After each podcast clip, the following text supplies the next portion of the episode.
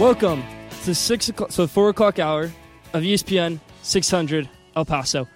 I'm Lane Frank from Squared Sports, along with UTEP quarterback Cade McConnell and Zay Galindo. We're hosting Sports Talk today while Steve and Adrian are out there at the Super Bowl. Our phone number to call in for today's show and talk sports with us is 915 505 6009. You can also tweet the show at 600 ESPN El Paso on Twitter, and we will read your tweets live on air. We got a great two hour show planned for this week. We got Lou Romano joining us very shortly, then MLB catcher Garrett Stubbs hopping on the 5 o'clock hour, and new UTEP wide receiver Trey Goodman hopping on later in that 5 o'clock hour. Cade, great to be back hosting the show. Yeah, I mean, it's really good to be back. Uh, we're holding down the fort for Steve and Adrian today, which is pretty cool. Um, yeah, please call us, tweet in, uh, give us give us a look, and, and hear some stuff.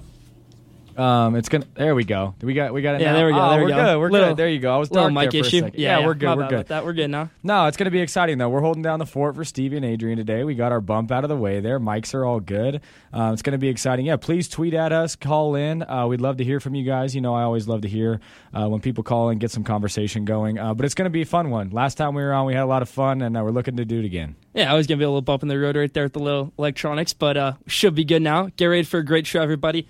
Again, Steve and Adrian, they're out at the Super Bowl. They'll be doing the show for the rest of the week out in Las Vegas. I saw they were doing some stuff today. Steve was on the field talking about how you know they got the new field there, Allegiant Stadium. They let him on the field. I know it's nice to see Steve in front of the camera for a change. Yeah, right? exactly. He's always sitting back here on his throne in the studio, and now he's out in front of the camera. He's getting some screen time. It's nice to see. Yeah, for sure. Steve's someone who you know I thought he could. been I mean, he likes TV. He told me he used to do TV. He just didn't get enough time. That's what he said too. He, he said he, he liked his uh, he liked his spot right here and talking on the radio a whole lot more than they did in front of the camera. Yeah, go follow ESPN 600 on Instagram. See the coverage of Adrian and Steve all week over there. Last year, I remember in Radio Row in Phoenix, they got uh they got Pat McAfee to come on right there. I think they also might have gotten Drew Brees. I know they got Pat McAfee for sure. A little bit interesting stuff right there. Radio Row, interesting. I know. I'm excited to see all the people that they have on uh, coming up throughout the week. You know, make sure you guys go in, tune in to them. Uh, it's going to be a pretty exciting week on Radio Row for them. Definitely. We haven't done the show in a little bit. We did it last time in December. I know we were on together last month, but know we had a lot of stuff go on. I finally got my license. You're back with the new coaching staff. A lot of stuff to talk about in this ta- on today's show. Yeah, I will point out, Lane. Last time we did this, we did picks again, and I am two and zero against you. You are 2 and 0 against me, but when we do our Super Bowl picks later, I know I got that one. all right, all right, that's fair. For sure, yeah. Definitely a lot of fun stuff. I went to the Duke basketball game this weekend against North Carolina. Hostile environment in the Dean Dome, definitely. Roy Williams court was bouncing. That whole entire stadium did not feel safe as a Duke fan, but North Carolina, they look for real. Definitely hostile environment. Is that fun to play in a hostile environment? Oh gosh, it's so much fun. I mean, it's it's it's fun to be a fan in a hostile environment too. But I mean, there's something about going to a stadium and knowing that you're hated, and then and then just having like you're living with that in the moment. It's it's pretty cool. I mean, we're gonna have some pretty big road games coming up this year. We actually have seven road games. I saw that. Yeah, we have seven road games, five at home, which I mean that's definitely different for me. Uh, but I like playing on the road. I like kind of going into that environment, and like you know, some some of that is like the only energy and the only motivation you get is from your sideline and the small fans that maybe travel with you, um, which is I don't know, it's kind of kind of cool. Yeah, you guys are playing at Nebraska, which is pretty interesting, and also at Tennessee. Both late, or one of them, I think Nebraska's earlier in the season, then Tennessee's like one of the last games of the season. Nebraska, Lincoln Memorial Field, one of the most packed stadiums in college football. That'd be exciting for you guys. Yeah, I mean we're going to Lincoln Memorial Field opening game, right? That's that's something exciting. No, it's so exciting. And then uh, towards the end of the season, I think it's the second to last game. I think uh, Neyland Stadium. Neyland. I mean, That's gonna be rocking. tho- those are two stadiums They right could be there. like- fighting for a playoff spot. Oh my gosh! I mean, that's the, that's what you live for as a Division One college football player. Like, I don't care what level you're at. I don't care what division you're in. Power Five, Group of Five. Like, those are the type of games you live for to go into those environments and then play the sport you love. So do you think it's almost fun to go into a game where you don't have as many expect- expectations? It's different than just playing, say, another Conference USA opponent. Because I know for me in tennis, if I'm playing someone a lot better than me, it's maybe I'll go out there, have fun with it, and maybe I'll end up winning. But then if I go against somebody who's kind of same level as me, maybe I go out and lose that. Is that something fun just to play loose out there? Yeah, I mean, you try to play loose no matter what. And like every game is a little bit different. You know, if you're playing like you know opponent that maybe people you know, as a player, you're not worried so much about the expectations. You kind of just go out there and play. But I'd be lying if I said you know when you play these big Power Five schools, there's not a lot of you know fans or expectations or the sports book or anything else that's expecting you to win. So you know you say you know what, listen, we know the type of team we are. We're going to go out there and lay it on the line, and we know that we have enough talent to beat the people in front of us. We just got to go out, play loose, and play our brand of football. Like, yeah, there's there's a comfort in that for sure. Yeah, so I was to ask this question when you were at Trey, but I'll ask it here with you right now. Say you're going to, or let's just ask this: Would you rather hit a game-winning, have a game-winning play, game-winning shot, whatever it is, maybe game-winning touchdown at home in front of the UTEP crowd at the Sun Stadium, or maybe on the road? I definitely at home. Uh, 100. Okay. It's at home. You don't want to be the killer. I, I do want to be the I think killer. being the killer's fun. I do want to be the killer, and I think that's really cool. Like I, I enjoy going on the road and playing in that type of environment. I like going different places and kind of seeing new parts of the country that I've probably never seen before. I think all that type of stuff is really cool. But I mean, there is nothing more exciting to me than throwing a touchdown pass or winning a game at home in front of all the fans and you can hear that crowd erupt. I will never forget uh, in high school, we would pack out our stadium and it was a huge game in playoffs. And I threw a ball and I got hit right after the play. I never saw where the ball went, but I heard the crowd scream. And then I heard another scream after that. And I knew that meant catch and then run for a touchdown afterward. And it's still one of the best sounds I've ever heard in my life. I think maybe neutral site might be the best because you know you get the best of both worlds. You get to be the hometown hero, and then you also gotta get to be the killer for the other crowd. Yeah, exactly. Neutral site means bowl game, so if we're playing in a neutral site, then Okay. we're then we're doing something right. Yeah, yeah, for sure, for sure. Maybe even a conference championship game, or is that that's at home site? That's the goal. No, I mean Yeah. you can you can no. I think conference championships are still uh, Yeah, home and away site. Yeah, yeah, but I mean I, I want to do that too. Trust me. Yeah, for sure. A lot of things to look up for for this UTEP program coming up this year. I was thinking about it for the Duke game in North Carolina that I went to this weekend. It'd be pretty cool if Duke just maybe got a buzzer beating game winner right there because the amount of people in that stadium, full out Carolina blue. Now they're both blue, Duke and North Carolina, but Carolina different shade. You can tell it is fully North Carolina fans every time it happens. North Carolina fans, it's one of the biggest arenas in the world, bigger than Madison Square Garden. They packed that thing. North Carolina packed stadium. That was exciting right there, but North Carolina looking like one of the best teams in college basketball. Zay, I want to get your thoughts right here. I know you watch some college basketball. Who do you see as the top contender? Yeah, I'm gonna go with the defending champs. It's definitely UConn. Okay. Uh, Burges alum Tristen Newton leading that squad, and they're just a fun team to watch. And this is probably you know a boring answer. Obviously, UConn number one team in the nation, blah blah blah. But they're on fire, and you know I, I think I, I wouldn't feel comfortable with myself going with anybody other than them. I think for UConn right now, they're number one in the country, but I don't see them as the number one team. I look at the game against Kansas. They didn't play very well against Kansas, and I don't even think that's a game Kansas played very well. I see Marquette as actually the best team in the Big East, not UConn. I put that on the Squared Sports Instagram. A lot of people came at me for it. I wouldn't put UConn number one. I'd put Purdue number one, North Carolina number two, two best teams in college basketball. Armando Bacot is a force. Zach Edey for Purdue is also a force. So, two of the best teams in college basketball. Exciting stuff right there. We got a great game tonight in college basketball. Kansas versus Kansas State. That's a rivalry some people like to say is better than Duke North Carolina. I care to disagree, but I'll go with Kansas in that one. We'll switch off college basketball right here. Let's go a little NFL. Head coaching cycle over with. Bill Belichick, Mike Vrabel don't get jobs. Dan Quinn, Mike Macdonald, they get the last two. Give me your thoughts. Yeah, I mean, isn't that just really surprising? I mean, let me just ask you that, Lane. Like, is that not surprising to you off the bat that those two guys don't have jobs? Oh, for sure. I mean, uh, you think about all the success that they've had, and then you think about when when we talk about the Titans over the past couple of years. Like, you think of well-run organization. Like, that's the number one thing you think of. And well coached for the most part. I mean, yeah, they've had their stumbles and maybe haven't gone as far in the playoffs as they wanted to, or fell short in other seasons. But like, I felt like Mike Vrabel's handled that handled that team very well. And then you have you know a great in Bill Belichick who could who could be considered one of the best NFL coaches of all time. And the fact that they don't land anywhere is really surprising. What we were talking about on the show when I was on a couple of days ago was I don't think Bill Belichick wants to come in and take a back seat to anybody. He wanted to come in and be a head coach, and I don't think there was an organization right now that was willing to let them that happen. Um, and so that's why I kind of think that he's he's not landed anywhere right now. But the Mike Vrabel thing do, does surprise me a lot. I think he definitely wanted maybe full control over that Falcons team, and the Falcons were not willing to give that up to him. You know, they have new GM, all that. I'm reading something right now on Instagram. It's from Dianna Russini, great reporter. It says a GM suggested at the Senior Bowl that Mike Vrabel's physical build, build and size may have intimidated people from other organizations. It could have played a part in him not getting a head coaching job. The quote is I had a GM at the Senior Bowl who mentioned to me Vrabel's physical build, that he's a very large human being, and that can be very intimidating to people in organization. He's just a football guy. What is that What's intimidating mean? about that? I don't even know what that means. You're telling me He's a football guy. Are you telling me Dan Campbell's not intimidating? I mean, that guy's jacked. and they're a great team. exactly. I, I don't. I don't get that. You'd rather Brand Staley, someone who can't even. I mean, I want yeah, to know. I don't get that. I want to know who in the front office said that to make sure to to foster that tweet. I have no idea how that happened. We have Lou Romano right here. He's going to be joining us in about five minutes. It'll be exciting right there. Cade, I know you're meeting him for the first time right now. Lou, we haven't had you on in a while. We'll have you on four minutes, but it'll be an exciting show with you. Got a lot of stuff to go over. Yeah, no, it's going to be a good one. We're going to hit a bunch of topics. Please tweet in, uh, call in. Lane's going to give you guys the number. We want to hear from you guys. Appreciate that. Yes, please call in 915 505 6009. Join in on the action with us. Let's close out this first segment right here. Let's talk a little bit more about UTEP basketball. I know you went to the game the other night. It's a program where you look at New Mexico State, they get packed out crowds. New Mexico, they're in the top 25 now, they get packed out crowds. Why can't someone like Utah basketball, the way they are right now, get that?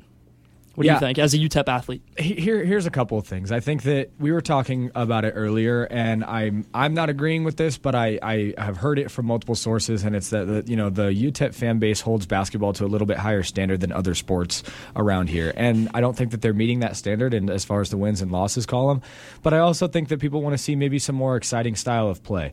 You know, um, I just know when I was at the Liberty game, you know, there was a lot of, of shots being taken from beyond the arc uh, by them, and, and and it was exciting to watch. You know, what I mean, it was a little bit more dynamic. Whereas sometimes I don't think UTEP's offense uh, has that, but you know, I mean, they can they can manufacture points in other ways. But when you really look back at the games and you look back at the box scores, right? I mean, they're in a lot of these games. It, it, it is close, and then they end up coming, you know, falling short. And I think UTEP fans just want to see them overcome that um, and start putting up some more wins in the win column, and then they're going to have more of, of, of an attendance, you know. And I th- that goes the same with football too, right? I mean, we had somebody say uh, when they called in on the show uh, last week when I was on, and they said, you know, a first home game for UTEP football is an audition, and if they don't win that one, then everyone's out for the year. And I don't think that's fair at all, um, but it is the reality of things. I think UTEP basketball has been dead since that 2019-2020 season. The hype that team had. Right now, you have current Texas head coach Rodney Terry was the head coach of that UTEP team.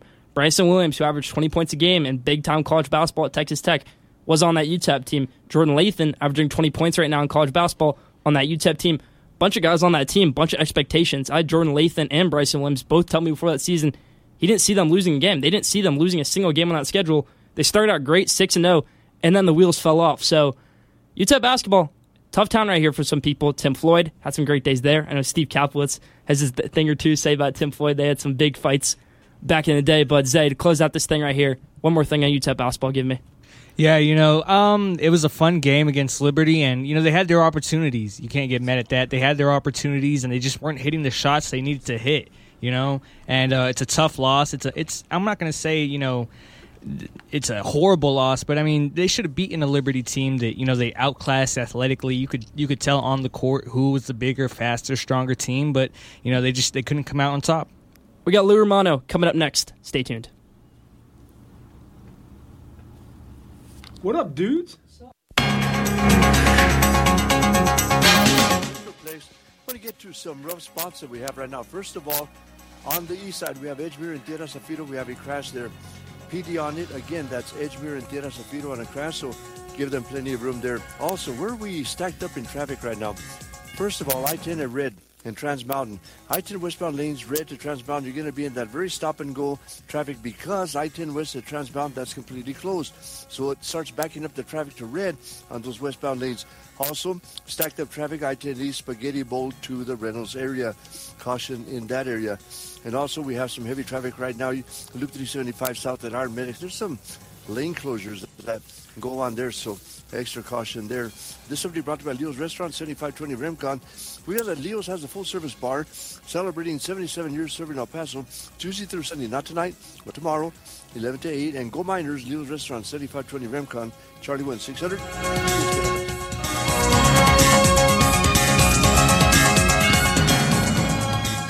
The Battle of I-10 comes to El Paso Saturday, February 10th. Don't miss UTEP versus New Mexico State in the Haskins Center. The game is sponsored by GECU. It's a whiteout. The first 4,000 fans receive a free Texas Western t-shirt, compliments of GECU. Or get your Texas Western tee at the UTEP bookstore. Plus a very special halftime presentation as all-time leading scorer Stefon Jackson is honored. Tip-off is at 7. Tickets start at just $9.15. Call 747-UTEP or visit utepminers.com for tickets. And don't forget to wear white. El Paso has spoken. Mendez Isaac Jody Law Firm has been voted by this community as the City Magazine's best law firm. Thank you, El Paso, for trusting us to give you the best representation. Let Mendez Isaac Jody help you in cases involving serious injuries, wrongful death, work injuries, drunk driving cases, and 18 wheeler accidents. Don't settle for less, call the best. Mendez Isaac Jody Law Firm. We fight for the community of El Paso every day. Visit us at mijlawfirm.com. This is Steve Kaplowitz, and 600 ESPN El Paso has a great way for you to enjoy sports talk on demand. Download our show by subscribing to the free 600 ESPN El Paso podcasts on your Apple or Google Play device. After that, you can enjoy the best of sports talk each day, delivered commercial free to your phone or tablet. That's right, all the best calls, interviews, and insight with the touch of a button, so you never miss a moment. 600 ESPN El Paso podcasts. Palo Verde Homes is El Paso's award winning home builder, and year after year, voters have named them among El Paso's top builders in City Magazine. 100% of the homes they build are Energy Star certified, and they are ranked as one of America's top 200 builders. Palo Verde Homes offers three, four, and five bedroom floor plans in East, West, and Northeast El Paso, in addition to Socorro, Horizon City, and New Mexico. Call Clearview Realty today at 996 5972 or visit paloverdehome.com. What coming home should feel like. COVID 19? I don't want to risk missing work. I booked an appointment for this season's updated COVID 19 shot designed to help protect against recent variants. Learn about a vaccine option and book your COVID 19 shot on schedulecovidvax.com. Sponsored by Pfizer. Total by Verizon is wireless that goes all in for you. That means unlimited 5G data powered by Verizon, priced by us at $25 a line for four lines on the unlimited plan. And as always, no contracts. Sounds pretty hard to beat, but all in is all in. So we added international calling to fill the year with more, hey girl. Because it can't be total unless it's all in. Find a store and exclusive deals at totalbyverizon.com. Monthly rate when you activate with autopay discount beginning the month after you enroll plus taxes and fees. Additional restrictions apply. See website for data management practices and full terms. Get in zone, AutoZone. Welcome to AutoZone. What are you working on today? Brakes? We can save you 15% on that. We have OE quality Duralast brake pads and rotors in stock, ready for pickup or delivery. We also have calipers, brake fluid, tools, and anything else you'll need to do the job right. When you get Duralast pads and rotors together, you'll save 15%. It's just part of what makes us America's number one brakes destination. Get in zone, 600 ESPN El Paso. Hey yo yo, y'all can't stand right here. In his right hand was your man's worst nightmare. Loud enough to burst his right eardrum close range. The game is not only dangerous, but it's most strange. I sell rhymes like dimes. The one who mostly keep cash but brag We're about back here in the four o'clock hour. I'm your host today, Lane Frank from Squared Sports, co or co-hosting with Cade McConnell. We're guest hosting for Steve Kaplowitz, Adrian Bross out here at the Super Bowl right now. I get your headphones fixed in a second. Also co-hosting UTEP Zay. But yeah, great show coming up. We have Garrett Stubbs joining us next hour. We have Lou Romano with us right now. Lou, great to have you here. Should be good. Yeah, we got you. We got you. You we guys got can you. hear me, but yeah, I we can't can hear me. Okay, let me try to fix that for you. No, right that's here. all right. As long, as long as as long as you guys can hear me. And you guys brought me in on the perfect day too, because I am so angry. I am exciting. mad at every. Oh, well, there we go. I can Okay, now. perfect, Okay, I got you. As I was saying, I am so angry. Where's Zay? Zay's back there. Back Last there? time you came in, Hi, you were really angry. Hi, no, no. This this is. I hate every single sport. No, you hate every being- sport last time. I hate. No, I hate it. even- It's even worse now. You to tear up the studio It- last time. dude. It's worse today. So you picked the the right day. So you guys Wait, better. we need we need a little background there, Lou. We need some background. every single sport is being run like garbage. Every single one, from the NFL where they can't catch, these coaches can't freaking coach. It, it all started with that ridiculous Dez Bryant didn't make a didn't make, make a a catch. football move. Okay. Okay, you're wearing a helmet. You're on the field. Anything you do is a football move. that that's when it all really started uh, in the NFL. Next, you guys are blinded by the the fantasy leagues and the what do you call it, the rotisserie, whatever it might be. Fantasy you're blinded football, by that. gambling, whatever it might be. Right. Then you got the average guys. Oh, it's football. Football season. Yeah, football. What do you like about it? Nothing. There's nothing to like in the NFL. From the stupid messages on the back of the helmets that they're doing to the guys who can't catch, the coaches who can't coach, they can't manage the last couple of minutes of a game. All of it stinks. And they're cheating with those stupid gloves that they're wearing. That's why they can't catch the ball. Take off the gloves. Okay, so the and the NFL here has the NFL been able to figure out pass interference yet? No. Okay, I'm not watching. I've had it. Uh, I've had it. It's, it's actually very simple, and they find a way to make it difficult. Uh, the quarterback is carrying the football, and he's running around, and he's about to get sacked, and he throws it away. Oh, wait a minute, he was outside of the. What do you mean he's outside of the pocket? What, what does that mean? So, so they run the replay. Oh, his toe was on that little white piece of chalk, so he's in. L- listen, it's very simple. If you are trying to avoid getting tackled and you threw the ball away, I don't care where you're doing it, it's intentional grounding. Will you stop? And these officials, for some reason, won't make a call on a safety. Man, you have to like walk into the end zone and hold a sign up saying, I'd like to, to have a safety called against me here for them to call it. So the, the NFL is just, and remember what you guys don't know because you guys are younger. I watched the NFL when it was actually, here, here, let me give you an example. Let's pretend you went to YouTube and you type in 1960s best hits of 1960s. You're going to get a five minute video of the best hits from the 1960s. It, it might be longer. Okay, it might be longer. Type in 1970s, the best hits in the NFL, Great hits. 1970s. Great hits. 80s, and then all of a sudden that disappeared. If you ran one of those over the last five years, there are none. Nobody hits anymore. Then they because they won't let him hit it. But then they started realizing these guys from the 60s and 70s they weren't living much longer. Well, then you know what? Then don't play. Then you can't play football. That's part of the game. Is you're wearing a helmet Okay. and you get tackled. So from somebody who steps on the field, right, every single year and plays 12 games, right, at Division 1 level, right? You, you know, I I'm actually with you. I think they protect the quarterback too much and I am a quarterback. So I think that I'll- Right. I, I I I really am. And I agree with the stuff that Brady said where Brady has said quarterbacks got to put the ball in safe spots so the receivers don't get killed. That's Exactly. I, I agree with okay, that. that's not football. We're not playing football then. I then think give put him a flags on pass. these guys. But no, no, I know. I'm saying I agree with that. Like I, I'm, a, I am in agreement that the the rules need to be, uh, you know, not so far, you know, ticky tacky where it's like every single time there's a hard hit, you see yellow laundry out on the field. I agree with you on that. But like, you also have to have some type of advocacy for the fact that like guys spearing people with their heads and getting That's hit in the totally head- different. That's totally different. Well, I mean, I mean, that's what we're talking Okay, about, though. yeah. Like, I mean, you look up 1960s hits, and like half of those hits are like spearing straight to the head with. Uh, we're like playing that. football. So- we're but that- playing football, McConnell. We're yeah, playing I know, but it- th- that's both sides. You know, what I mean, Uh, there's there's both sides of it. It's it's not for me anymore. I, I- I can't take it. And don't even get me started on the. Uh, I hear your point. Don't get me started on the NBA. I'll, I force. Okay, I got something for you right here in the NBA. I try to force myself to watch an NBA game.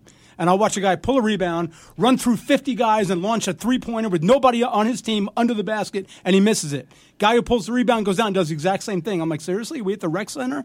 What, what, what, is this? I, I, I can't- watch it. I made a point to ask you something in the NBA. So last week in the NBA, we had I don't care. we had Joel Embiid drop 70. We had Devin Booker drop 65. Karl-Anthony Towns drop 65, and Luka Doncic drop 73. When you see that, do you think it's uh, oh soft? All these guys drop 70 points because we used to not see that maybe in the 70s, 80s. Yeah, you're, I don't know because I don't watch. There's no anymore, defense. Is that your point? There's no defense, and they don't play defense when they do try to play defense. I grew up watching the NBA where guys like Curry, if you drive the lane and you're getting 12, 13 in the first quarter, uh, guess what the Knicks are going to do to you or the Pistons? Next time you come in you here, up. you're going to know you're not supposed to come in here. They just won't do that anymore. So I can't watch the NBA. Plus, there's no fundamentals anymore. I, I, I've had it. I, I, I've just had it. From the moment the Bucks walked off the floor when the opponent was there, this was right at the COVID time. Okay. Okay, the the Bucks showed up, and I forgot who they were playing. Heat.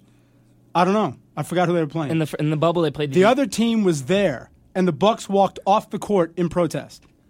So you made us show up here for nothing. You couldn't call us like That the was during the and say we're not going to be there. Uh, the, the, and the commissioner allowed that with no penalty. Uh, I, I've had it. So uh, I grew up watching the Birds and Jordan and, and, and that group. What they're playing today is not basketball. The women play more basketball than the men do. I do. I do have a question though, because this is the first time we're meeting, right? So I Mm-hmm. Yeah. haven't. I haven't gotten to hear you speak before or anything else. But we don't watch football anymore, right? And we don't watch basketball anymore. What, are, are we watching any sports at this Mm-hmm. Well, point? well, I was just- watching college football up until this ridiculousness now with the NIL and the college football is amazing now. What's some, uh, 15 guys from Washington just quit. If you watch the actual games, though, it is so much better than watching an NFL game. But that, that's the only reason going off the field. y- y- that's the only reason I'm watching. okay, That's the only reason I'm watching because the games are pretty good for the most part. exactly. But the the the leagues stink. The NFL as a league stinks. Okay, here next year, next year, how many teams have a shot at the Super Bowl? Thirty-two. What? I love it, Lane. What? I In college football, how many teams have a yeah, shot you at lost your mind. We're not Five or talking about. 10. co- We're talking about the NFL. How Let's many not- teams ha, coming into this year? How many teams had a shot at the Super Bowl in the NFL? Three in a pro sports league. You got 30 especially teams in NFL. Anything can happen. How many teams do we see? And when Okay. does anything happen? In the, in the NBA, that one year when something out of the ordinary happened. in the NBA every year, there's not really that big I'm not talking team. about the in NBA. NFL, Lane, there's we're talking about team. the NFL. I know, I know, I know. So stop going saying- to college and stop going to basketball. I'm saying in the NFL, there's going to be a surprise team in the playoffs every year that you expected to probably Okay, get a top the- five pick. Who is a surprise team that's in the Super Bowl this year? Not in the Super Bowl this year, but Detroit I'm Lions. saying the Super Bowl. Let's start if you get Let's into the again. playoffs, you have a chance again. to make the Super Bowl. It's not no, like you college don't. football. No, you don't. It's not like college No, football. you do not. The Cowboys never had a chance. Yes, they did. You no, they did games. not. Yes, they did. How did they have a chance? They got destroyed by the, It's the one game. seed. Anything can happen in one game. It's the playoffs. Dude, am I am I hallucinating?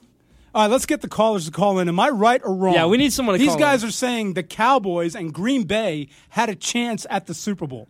No, they did not. They never had a shot. Green Bay is one missed kick away from being in the conference championship game, playing a team You, you that can, they you beat can sit there in the and go season. back and look at the videos all you want to, but the fact is the two best teams are in the Super Bowl. Very true, which I'm happy about. Okay, so it's going to be year. the same thing next year. Cincinnati Bengals It made the was the Super Bowl in same thing 2022. last year. Did you expect? Nobody expected them to even make the playoffs. The point I'm making is the NFL One goes away from the around saying they're brainwashing people like you. Everyone's got a chance. They don't. Jacksonville has no shot. With Trevor Lawrence? Okay, they have no shot. If you make the playoffs in the NFL, I I believe you have a shot at the You, championship. you don't. It's the same teams every single year. It'll be the same two. It'll be Kansas City and San Francisco have a shot at the Super Bowl next year. Right or wrong? Wrong. The Lions had a shot this year, and they've never had a shot. The Lions had a shot. All right, that's one team. Give me another one. Well, that, that They had a shot. We're talking about a shot. I'm talking about getting there. You want to say a shot? That's fine. I'll give you the Lions. Who else? Why didn't they get there? Did the coach mess up? Yeah, I want to talk to you about that. Okay, I want to another talk to you about point. What that. I was just telling you. All right, and I like Dan Campbell. I do too. He screwed that up. He definitely did. Okay, all right. We got the mayor on line one. Who else? Ah, bring in the mayor. Bring it on. Eddie Morello here. I thought you said the mayor. Calls himself the mayor. Exactly. Oh, I hello. am Hi, mayor. hi, Eddie. Look at Is my it Eddie? Twitter. Okay. Look at my Twitter handle.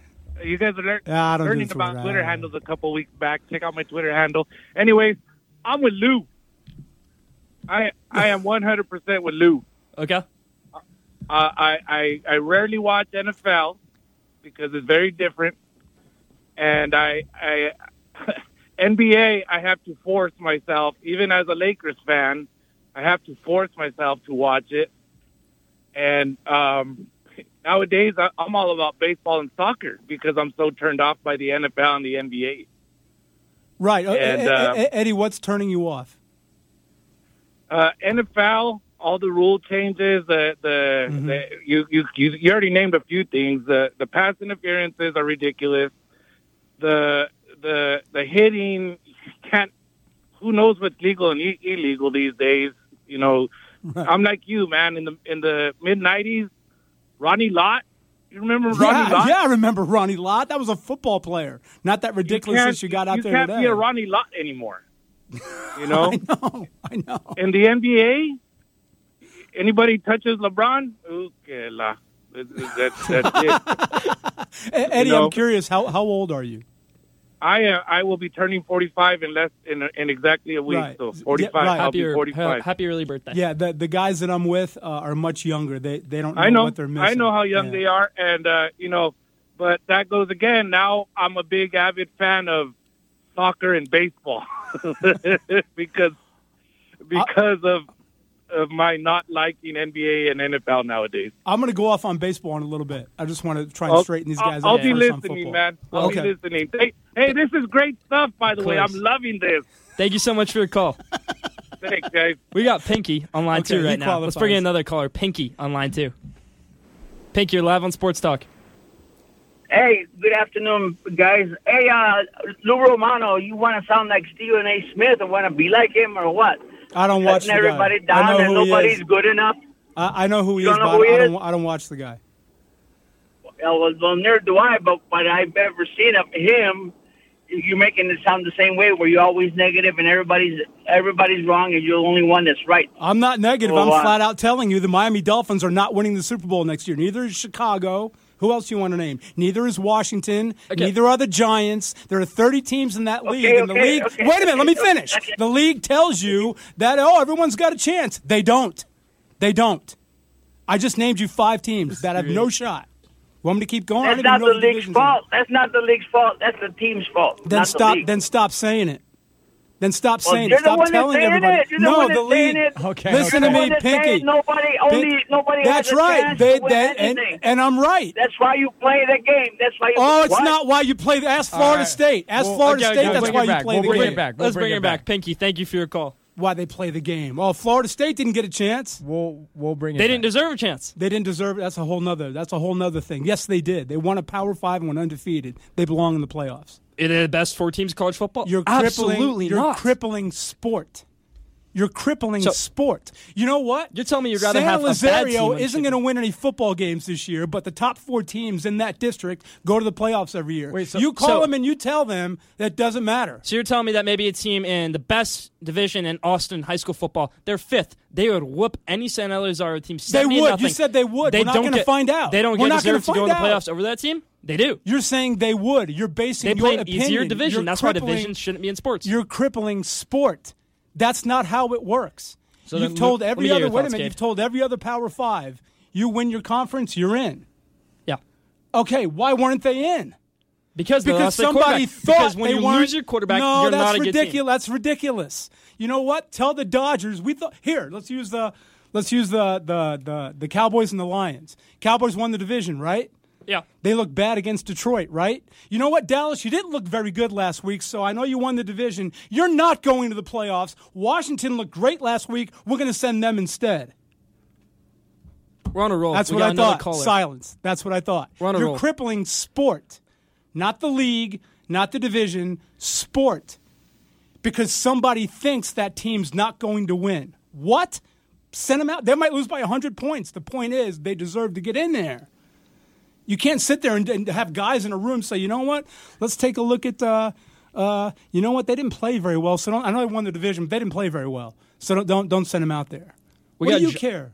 We got John on line one. Let's see what he has to say. I told you I was angry today, right? We got a lot of callers. This is three in three minutes. Let's keep it going. Hey, hey, Lou. I, wait, wait, Lou. I just want to I want to agree with you on the, on the NFL and the officiating thing. It's it's gotten out of hand. I mean, we have we have teams that are that are now teaching players how to get other te- other teams' players in trouble. For example, th- this these targeting rules. I mean, you're, you're talking about professional athletes. These guys are big and they're fast, and now they're supposed to stop at a dime and not hit a quarterback. Or if they get blocked into a quarterback, it's still a penalty. Now we have guys who deliberately lower their head on offense, take a shot to the head, and the defender gets the penalty for it. That's that's totally messed up. And the the, the, the officiating is out of control, and the rules are out of control. You're 100% right. I agree with you 100%. Again, these guys are younger. They don't see it the way we see it, but you're 100% right. That's ridiculous. You're asking a guy who runs a 4.340 who's been on the run from the other side of the field, and right as he gets to the tackle, wait a second, let me figure out where my head needs to be. Are you serious? That, that, that, you- you're 100% right. Yeah. All right. Let him have it, Lou. Thanks for the call. Thank you for your call. Okay. All right, I have a question for you. And you were talking about with the 32 teams in the NFL not having a shot, right? You're saying, you know, the NFL says that everyone has a chance and they really don't have a chance. Right. Right.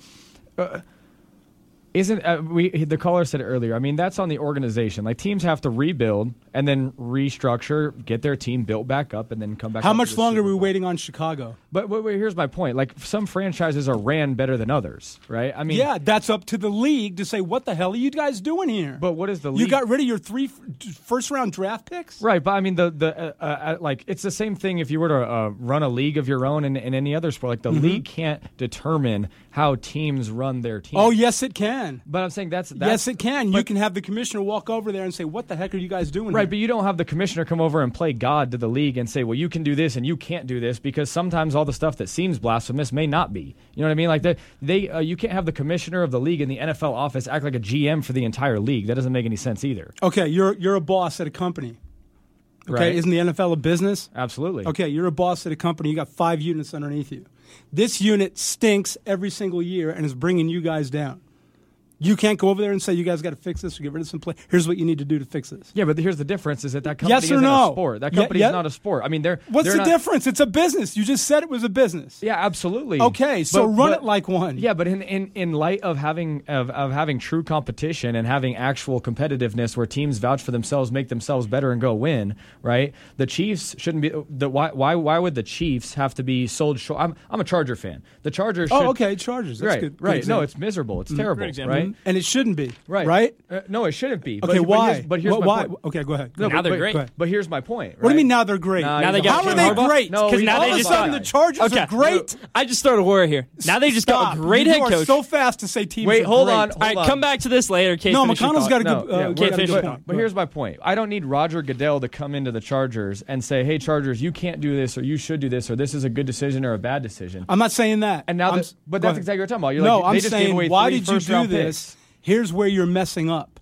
Right, but then Why not? If he's the say- commissioner. but who's to say the league is right in the first place? Because everybody has to make the. Decision. Well, what you're doing isn't working. Here, let, let me give you a different example. What's I to what make you're Roger saying. Goodell I'm any not more right than the owner of the Chargers? I'm not because your owner doesn't know what he's doing. right, but right? just because they've been bad in the past Okay. doesn't mean they're going to be bad forever. Okay, here, here. What if Roger the team, Goodell would have come in and said the Oakland A's?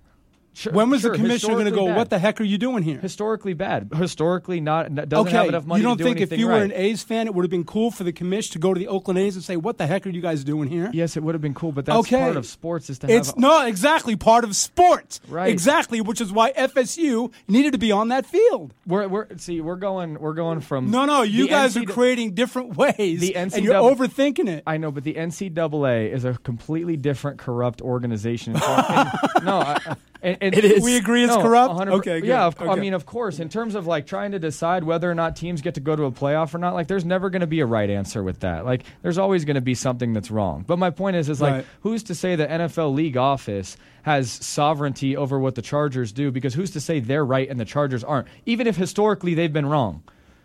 Okay, so you want the That- Chargers to continue to be bad? That's okay, See, without somebody stepping in and saying, "Hey, listen, here's where you guys are messing up." You're right. Well, uh, you're you're right into a degree, and we'll continue this. But we're gonna head to a break here shortly. Yep. A break? We don't need a We break. need to go. We Oh, need. we to- do. We're on a roll, but we need to go a little break. and then we'll come back. We'll finish out some more thoughts with you, Lou Romano. Still going to come in the four o'clock hour of Sports Talk. I'm Lane Frank, Cade McConnell, UTEP Zay, and Lou Romano with us. I'm ABC7's Paul Cicala. Happy Monday evening, El Paso, Las Cruces, and Ciudad Juarez. Here's your top stories on ESPN El Paso for February 5th. A large fire in Tornillo spread from a couple cars to an RV and then a building. It happened at the 300 block of Oil Mill Drive in Tornillo. Dispatchers received the initial call at around 12:30 this afternoon. There have been no reports of any injuries. This is a developing story in Tornillo, and once we learn more about the fire, we will update you on air and online at kvia.com. Driving in El Paso in downtown is about to get easier. Starting today, the Texas Department of Transportation installed an advanced wrong way deterrent system to help stop potential wrong way drivers. The system is at Oregon Street and Loop 375 West. The Oregon exit has been closed for years and finally reopened today. If a driver reaches a sensor indicating they are on the wrong side of the street, flashing lights and wrong way signs will turn on. If the driver continues into traffic, an electronic message board farther east will alert westbound drivers.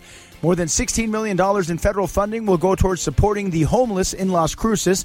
U.S. senators welcomed the funding from the U.S. Department of Housing and Urban Development, or HUD. The funding will support New Mexico projects that provide housing assistance and supportive services to people experiencing homelessness. Senator Ben Ray Lujan said, quote, Every family across America deserves safe, affordable housing. Thanks to the Biden slash Harris administration, I am proud to see strong investments go towards efforts to support affordable housing and address homelessness across New Mexico. End quote. For more, you can go to the ABC7 app on air and online at kvia.com. For now, have a positive, productive rest of your Monday night filled with lots of joy. I'm ABC7's Paul Cicala for 600 ESPN El Paso.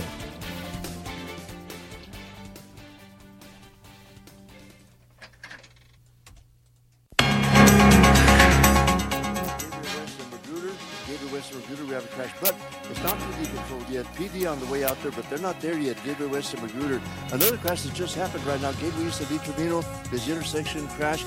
not under PD uh, control right now, so they're on the way. Caution you that traffic's going to be bottling up their gateway east of Detroit. Where else are we tapping the brakes?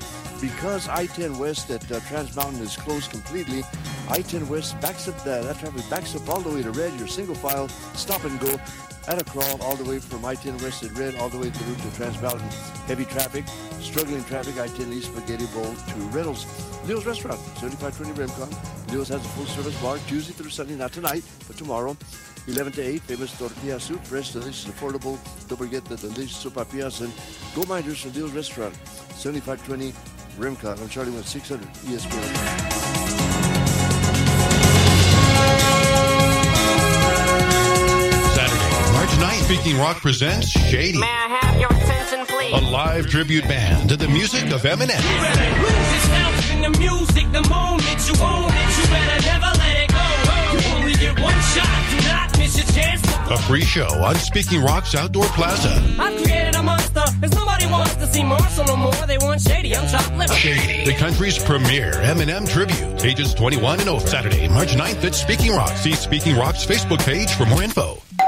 Pizza's here. Oh, great. I'd love some, but I'm worried about my stomach issues. If you're worried about having diarrhea, gas, bloating, stomach pain, or loose, oily stools, it may not just be stomach issues. It could be a condition called exocrine pancreatic insufficiency, or EPI. With EPI, the pancreas doesn't release enough enzymes to break down food, but EPI is manageable. Use the symptom checker on identifyepi.com and talk to your doctor. That's identifyepi.com. Sponsored by AbbVie.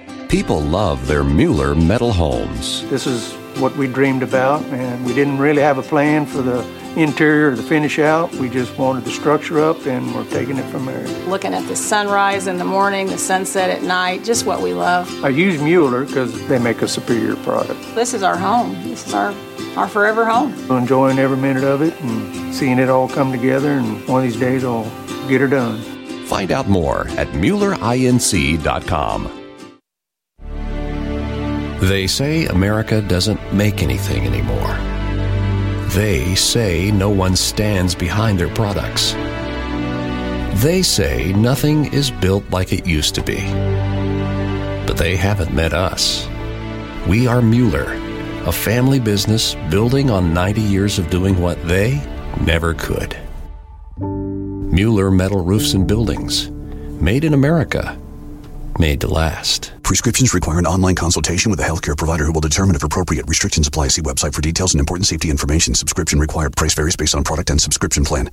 Hey guys, did you know there's a generic form of Viagra that works just the same, but is 95% cheaper? And you can get it online? Just go to hims.com slash radio. Through Hims, you'll get a free medical consultation, discreet shipping if prescribed, a 100% online process, and trusted generic alternatives to the name brands at up to 95% off. That's right. Get generic for Viagra, the same active ingredient as brand name Viagra, but for 95% less. It's the same medication, still prescribed by a licensed medical provider, but with zero copay, no expensive appointments, and no awkward face to face conversations. To start your free online visit, you need to go to this exclusive address, hims.com slash radio. That's hims.com slash radio for your free online visit. H-I-M-S dot com slash R-A-D-I-O. It's Macy's one day sale tomorrow with great deals of the day just in time for Valentine's. Like 40 to 60% off your date night outfit from INC, Karl Lagerfeld Paris, Guess, and more. And 40% off handbags to complete your look. Plus, get 25 to 40% off beauty and fragrances they'll love from Clinique, Carolina Herrera, and more. And get it faster when you pick up in store or curbside at Macy's. Savings off sale and clearance prices, exclusions apply. Progressive asks, what do an escaped leopard, We're live from the zoo where a leopard has escaped. a growling stomach, an uneaten tuna sandwich, and a backdoor doggy door have in common? They can lead to an unexpected kitchen renovation. Yeah, hi. Is this the zoo? Your leopard is in my kitchen. Bundle your home and auto with Progressive for great savings and round the clock protection. Progressive Casualty Insurance Company affiliates and other insurers. Not available in all states or situations. This is Dan Fitzsimmons, and you are listening to 600 ESPN El Paso.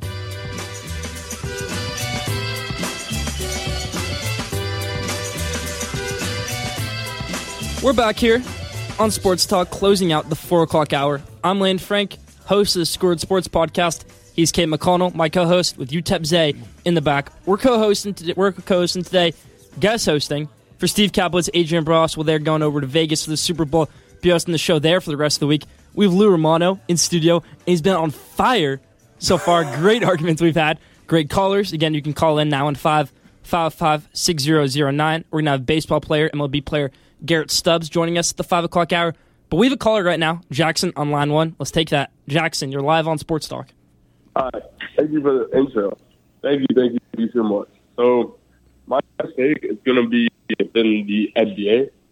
And honestly, seeing how the Clippers are playing this year, you have to give them their credit that they will win the NBA championship this year. Clippers have to. championship? Is that team the NBA championship? The Clippers champs. The Clippers to win the NBA championship is not a crazy take. It's No. not a crazy take. The way James Harden, Kawhi Leonard, and Paul George have meshed, that's not a crazy take. But I am agree I with you. crazy for saying that Russell Westbrook will win the Finals MVP?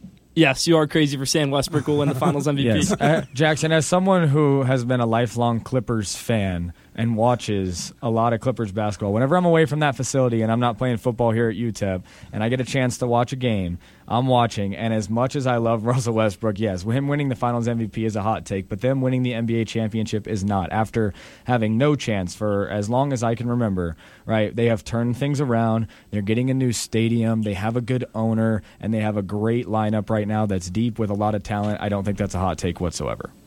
Lou, let me hear your thoughts. Jackson, thank I you have for your no call. interest in the NBA, but why why can't Russell Westbrook win the MVP?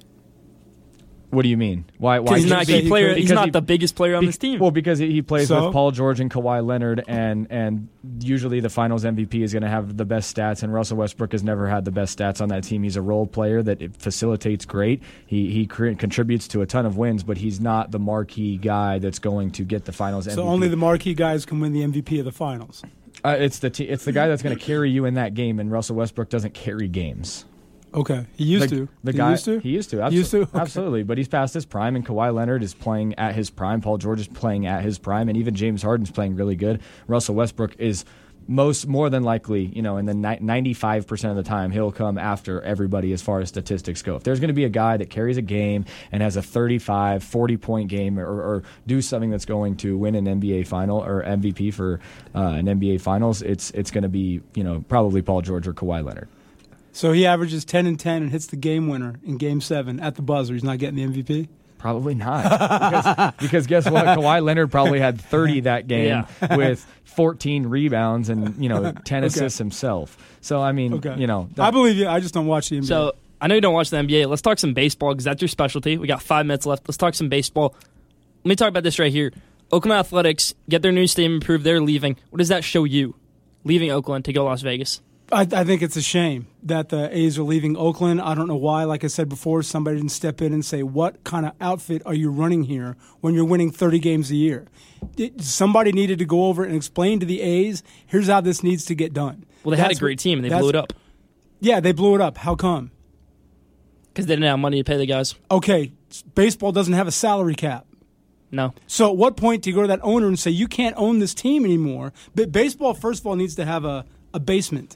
Kansas City, Pittsburgh, Oakland. If you go, you don't spend ninety million dollars minimum on your payroll, you can't play in this league. Kansas City I can't paid- afford a home in Beverly Hills. Okay, they're not going to let me buy one. Okay. Okay, it's the same thing. Can't afford an MLB you team. can't They're play going to let you buy league. Right. So if you can afford a team, you can afford to pay your players. So if you're not going to pay anybody and not keep your team together, you can't play here. Kick them out. They're meaningless anyway. You said Kansas City. They paid Bobby Witt 11 years, 288 million today. But that's only one guy. They're not going to be able to get anybody to surround Bobby Witt for the But rest that's of his career. But that's my point. And baseball doesn't even have a cap. No, and they need to because Steve Cohen can do anything. I mean, I think all of the other other owners combined still don't amount to Steve Cohen. Right. And and that got him nowhere. But my, my point is you need to have you need to tell these baseball teams this is the X amount of dollars you gotta pay. And that can change every year. You Well- gotta have X amount of dollars to play in this league. If you can't maintain a team here and at least give the appearance that you're being competitive, you're out. Go play AAA. Well, the Orioles, a low market team that had great success last year, billing through the draft, everything they had. They made the playoffs number one seed, but they can't spend on free agents. They get bought. I think it was on Thursday, Friday. They trade for Corbin Burnes, Cy Young winner in 2021. What does that show you? Because it's a little bit crazy. Okay, first of all, the Corbin, Corbin Burnes deal has been happening since Christmas. So that was before Angelo sold the team. True. For, n- number one. But it got number closed. two, you're right. How long was Baltimore going to be bad? They've had the number one pick for 10 straight years. How much longer were they going to keep being bad? It's a traditional way to build, but it's also not a traditional way to build because you're bad so many years. Okay, that that's what I'm saying. So at some point, if baseball would say you got to spend 90 million or you can't have a team, it's that simple. Take take your stuff and get out of here. We'll use the park for something else. Uh, that that's a that's a the the rule changes. They keep calling them changes. They're not changes. They, they, they never changed. The the the speed up the game thing. It's been that way in the 40s, 50s, 60s, and 70s until Mike Hargrove became the, the human rain delay with his 25 minute at bats. Now, the fact that they're speeding up the game, it didn't change. It used to be that way. As a kid, I could watch a baseball game in 90 minutes.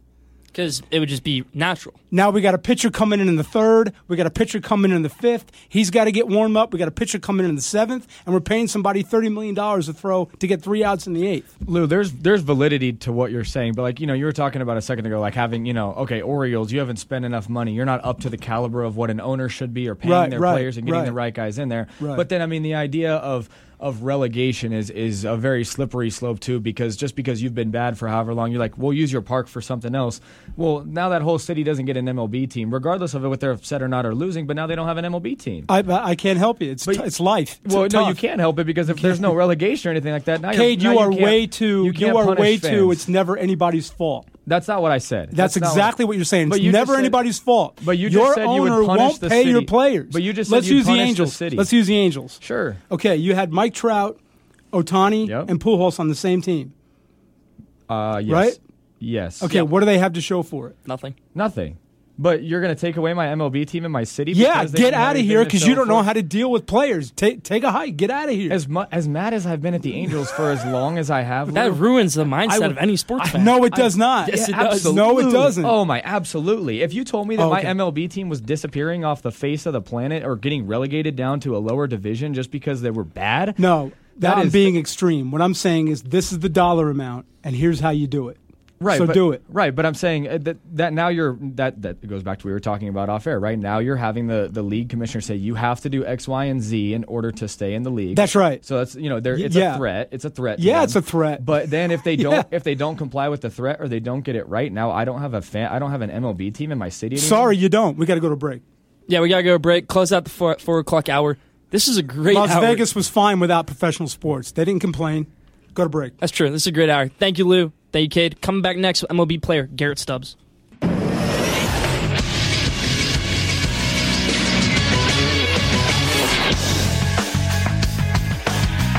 Um, I'm Zay Galindo bringing you this 600 ESPN El Paso Sports Center update. Lane Frank and Cade McConnell co-hosting today in for Adrian Broadus and Steve Kaplowitz, who are at Super Bowl Radio Row. You heard that right, Radio Row. So you'll have Lane Frank and Cade McConnell taking you out through this show. Let's get you to some headlines from around sports. Starting off in the NBA as the Los Angeles Lakers forward Jarred Van- Vanderbilt will be out for at least three to four weeks with a foot injury. The Lakers get a huge, huge knock as he suffered a right midfoot sprain and will be reevaluated by team doctors in about three to four weeks. Back to the NFL as the 49ers are displeased with their Super Bowl practice field, sources say. Field conditions for the San Francisco 49ers practice facility at UNLV have been met with widespread disapproval from various members of their organization. The NFL put sod field on top of the field turf and started laying it just last week when the NFL ordinarily requires Super Bowl practice fields to meet certain standards in December, sources told the ESPN's Adam Schefter. Now to some baseball news as Bobby Witt Jr. agreed to an 11 year, $288.8 million deal to re sign with the Kansas City Royals. a staggering guarantee that will keep the young star in Kansas City as the Royals attempt to build a team and a new stadium with him under center. That's all I have for you back in the 600 ESPN El Paso studios. We're going to get right back to Cade and Lane right here on 600 ESPN El Paso. You can't touch this. You can't touch this. You can't touch this. on Sports Talk. I'm Lane Frank, guest hosting with Cade McConnell. We just wrapped up Lou Romano. That was a great segment right there. Guest hosting for Steve Kaplowitz and Adrian Broadus. And we got Garrett Stubbs, MLB player, coming up next. Talk with us. Garrett's been on this show before. He's been on my show. Great catcher for the Philadelphia Phillies. And Zay, do we have him tapped in? We do. Garrett, you're live. Lane. What's up? Thank you so much for doing this, Garrett. Of course, doing anything for you guys. Of course. So my co-host today is college football quarterback Cade McConnell. We got a lot of stuff to go over with you. Thank you for taking this time with us. You got it, buddy. Of course. First thing I want to ask you right here. So Mookie Betts, someone that I guess you guys probably don't like because he's on the Dodgers, said this week that whenever a team plays us, it's their World Series. When you guys, the Phillies, hear that, what do you think? Well, first off, you know I I have no hard feelings over uh, Mookie Betts at all. I I watch other guys play against us all year long, and when you're as talented as Mookie Betts is, um, it's fun to get to play against those kind of guys and and see what they can do out on the field. Um, and aside from that, you know, I've heard from guys who have gotten to play with him. He's a phenomenal person uh, on and off the field. Um, so one coming from a guy like that, um, anything a guy person like that with the resume he has, um, you know, you sit down and listen and and uh, hear what kind of things that those guys have to say. But um, also hearing from him um, the World Series uh, aspect of how they're going to go about things. I think every team goes about it that way. Um, I think when you win a lot, uh, people take those kinds of uh, games very seriously, and I think that that's the message that he's sending.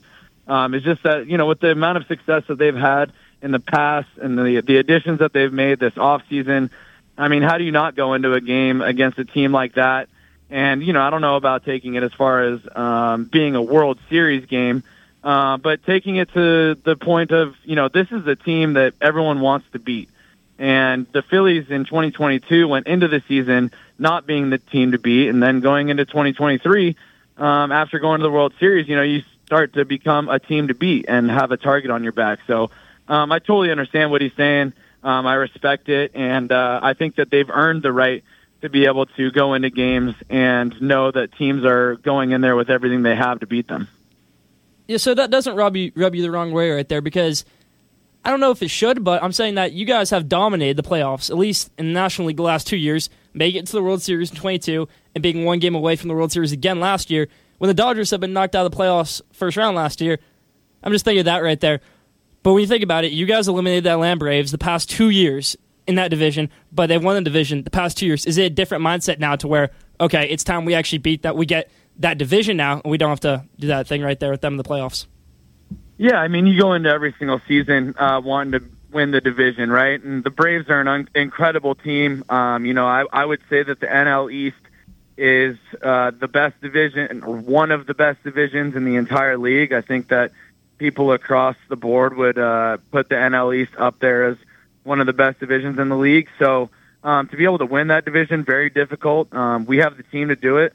Uh, the Braves have definitely run away with the the division the last two years, um, and then we've kind of you know gotten to uh, take atop the Braves in the playoffs the last two years. So uh, you know the playoffs is where you really make your statement, and we've been able to do that the last couple of years. Um, but you know we'd love to go into this year and win a division just like we've had that mentality the last few years. Uh, but the ultimate goal, aside from winning a division, is winning a World Series. So um, we've come really close in 22. Um, got to the NLCS this last year in 23, um, and we hope to be the last team standing here in 2024. Yeah, never bad to get an extra locker room post game celebration. I know you love those. No doubt. Uh, Garrett, Cade McConnell here, quarterback at UTEP. First of all, thanks for coming on. Uh, it's really cool to have you on here, holding down, helping me and Lane hold down the fort for Steve and Adrian, which is pretty cool. Um, But I got a question for you about the World Baseball Classic. Uh, obviously, you went, you played for Israel, um, had some success, and hit that uh, ground rule double that ended up being the game winner, and then qualified you guys for the next year. Can you just talk a little bit about you know what that meant to you uh, and to play in a World Baseball Classic and kind of that moment? Yeah, the World Baseball Classic as a whole is just an incredible tournament that they put on. Um, I know people from all around the world um, have incredible pride in their country. Unfortunately, um, the Olympics hasn't really been uh, a thing for baseball.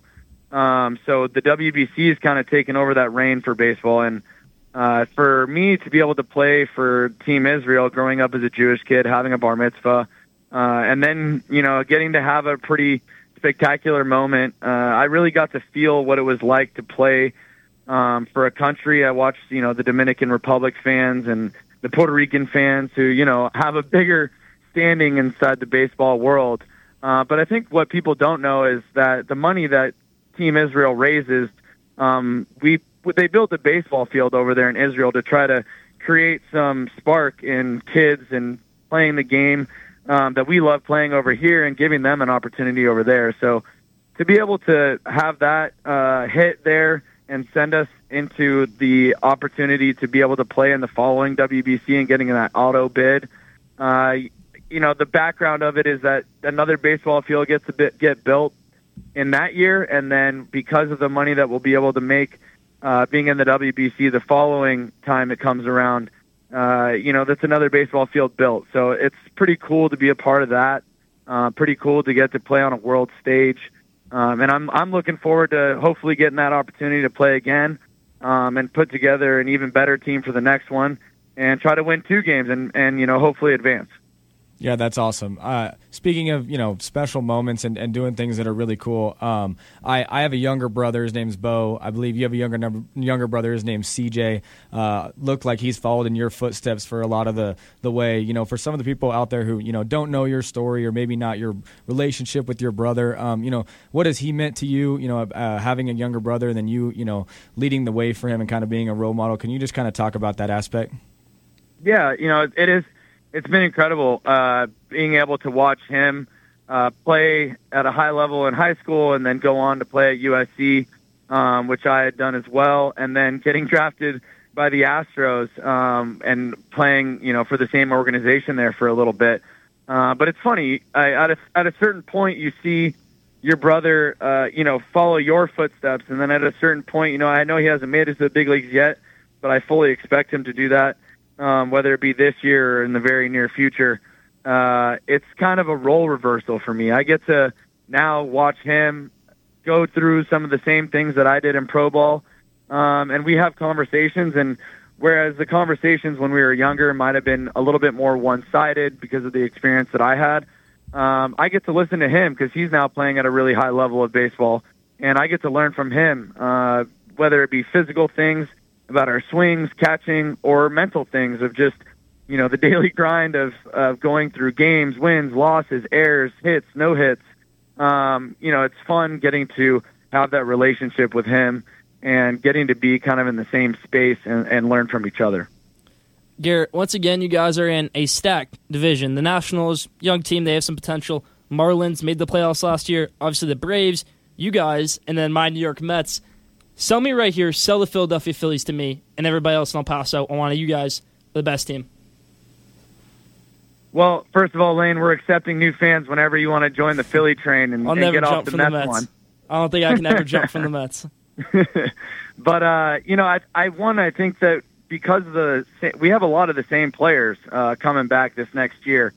Uh, you know, signing Nola back was huge, not only because he's an incredible pitcher, um, but the camaraderie we have in our locker room. I think people see it across the the entire league. Um, it's a fun team to play for, and we go out there, um, to, for a lack of a better term, we go balls to the wall uh, every single game. And I think a big reason we do that is because we enjoy playing for the guy next to us. And uh, I think people see that. Um, I think that there's people that want to be a part of that. Um, at least I hope that they do. And you know, with the same guys coming back, I, I really like our chances considering what we did last year. And uh, it wouldn't surprise me if uh, Dave Dombrowski, you know, made a splash either in this free free agency or, or whatever. The guy is is a guy who wants to win um, alongside John Middleton, our owner. Um, you know, they're they're two individuals that just want to win, and so they're going to do whatever it takes to do that. And I'm, I'm just happy to be a part of it. And I think that because of a lot of the same guys coming back this next year, it'll be another really fun team to watch and to watch win. For your sake, yes. As a Mets fan, please, Phillies, do not make any more moves. Well, hey, you know, we all know the Mets have deep pockets, so uh, wouldn't surprise me if they they go to make some moves too. Yeah, for sure. Uh, one thing I want to touch with you right here. So I know you've always loved playing catcher. That's your main position. But do you ever see yourself maybe playing a different position, maybe in the outfield, which I know you did in college a little bit, or maybe somewhere like third base? Yeah, I've actually gotten to play outfield a couple times uh, in the big leagues, mostly in blowout games, one way or the other. Um, but I actually played against the Mets in 2022. Um, I forget exactly what happened, but a situation happened where Schwarber got pinch run for, um, and we didn't have anybody to go play left field, and it was uh, we were winning, I think three to one at the time, and I got to go play uh, left field. Um, so I've gotten to play outfield a little bit. I uh, got to play third base in the WBC. Um, at the end of the day, I am open to playing whatever gets me a job and in the lineup. You know, I love playing this game um, for so many reasons. Uh, so I'm always open to the idea of playing different positions. Um, you know, there's a lot of really good players in this league. So, uh, you know, haven't really found a starting role anywhere else um, on the field, and catching seems to be my sweet spot. But uh, if a team ever wanted me to play a different position, um, you know, I believe in myself that I'm fully capable of doing that. Uh, and if the opportunity presents itself at any point, um, you know, would love to go do that. Gary, I, I would love to know uh, over your entire career of playing baseball, from when you were a kid all the way up to current time right now, do you have a favorite baseball memory? A favorite baseball memory? Um, well, geez, um, I've been very fortunate to uh, collect um, quite a few, uh, but I guess I really would just take the 2022 World Series run um, as a whole. Uh, I think that the quality of people that were in the building um, fighting for that World Series. I know we came up short, uh, and it's nothing hurts more than getting all the way to the last stage, um, getting a chance to win the whole thing, and coming up short. Um, I've unfortunately done that a few times in my career of getting to the World Series and not finishing the job and winning that last game. But um, that 2022 team uh, which mostly came back in 2023 and now is mostly going to come back in 2024. Um, that 2022 run was just incredible on so many levels. Uh, the connection that we had in the locker room, the wins that we had, uh, getting to the World Series, and the connection we had with our fan base. I think that team as a whole, um, even though we came up short from winning the whole thing, I think the people around Philadelphia will remember that team for for a long time to come. I thought your answer is your favorite baseball memory of the time Aaron Judge gave you a concussion. well, I would say that if I would if I could remember it. yeah. If you ever saw Aaron, would you bring up that story to him? I have I have brought it up to him. Uh, you know, Tyler Wade is one of my good friends, and he plays. Uh, he played with Judge over in New York, and they're they're good friends. And so I've actually gone to a couple hockey games with with Judge, and uh, we've talked about that story before. Yeah, that's one of my favorite stories of you. All right, well, Garrett, thank you yeah. so much for taking the time of your day to come on Sports Talk today. We appreciate it. Well, I appreciate you guys having me on. Thank you. And uh, next time you guys are doing this, always feel free to give me a call. Of course. Great luck this season, Garrett. Let's go Phillies, except against the Mets. I like it. Thanks, boys. We appreciate it. Thank you. Uh, they, that was great with Garrett Stubbs. After break, Trey, uh, Trey Goodman coming on next on 600 East ESPN El Paso. I'm your host today from Squared Sports. Lane Frank, co-hosted with me, Cade McConnell, and we got the newest UTEP wide receiver, Trey Goodman, in studio. Zay, thank you for queuing, queuing that up right there. We got some great stuff to lead into right here. Trey, thank you for joining us. Thank you guys for having me, man. I appreciate it. Yeah, yeah. Um, you know, it's cool to have you out here. Uh, it's always cool to get a player on the show. Um, you know, we've had some other players in the past and things like that, but it's always cool to kind of get come in, get some background, kind of get to know you for some of the people that are out there. I mean, they just know newest UTEP wide receiver. They don't they don't know a whole lot. But you know, before we get in, I know Lane's got some cool questions for us, some like would you rather's for us that we'll get into some fun stuff later. But first, just kind of you know, you know, tell the people and the listeners, some UTEP fans, like a little bit more about you. Let them know, you know, who Trey Goodman is yeah. and what he's about. Yeah, no doubt. So first of all, I mean, I, I'm just extremely grateful to be here, man. Extremely grateful for you guys, and, and Thank you for coming uh, just on. to be here in El Paso, man. It's awesome. It's a beautiful city. Um, so a little bit about me is I grew up in Atlanta, Georgia. Uh, I played football for pretty much as long as I can remember football, baseball, and basketball. Uh, I stopped playing basketball in my eighth grade year because I didn't make my team, so I gave up on it.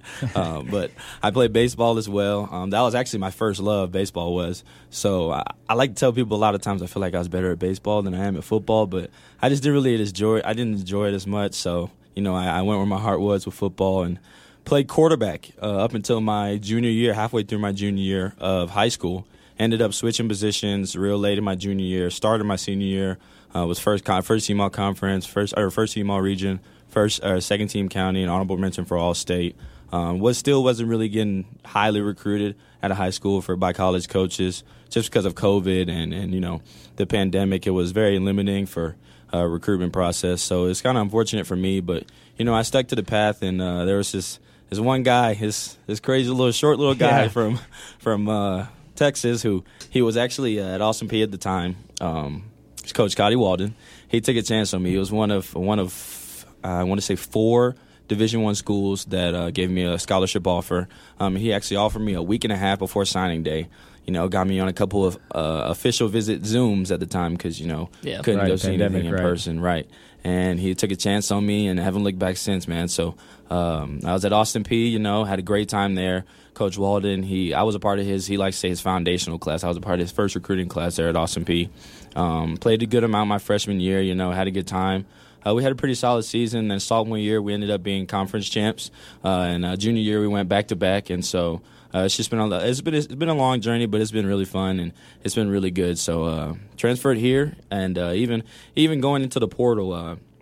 There were a lot. I mean, there were a good amount of people talking to me as I entered the transfer portal, but there was really no one that that really pulled the trigger like Coach Walden did, and just to see the trust that he has in me and the faith he has in me, even in you know my accolades that I had at Austin Peay and going into the transfer portal after three years of being a, a pretty good receiver that contributed a lot and.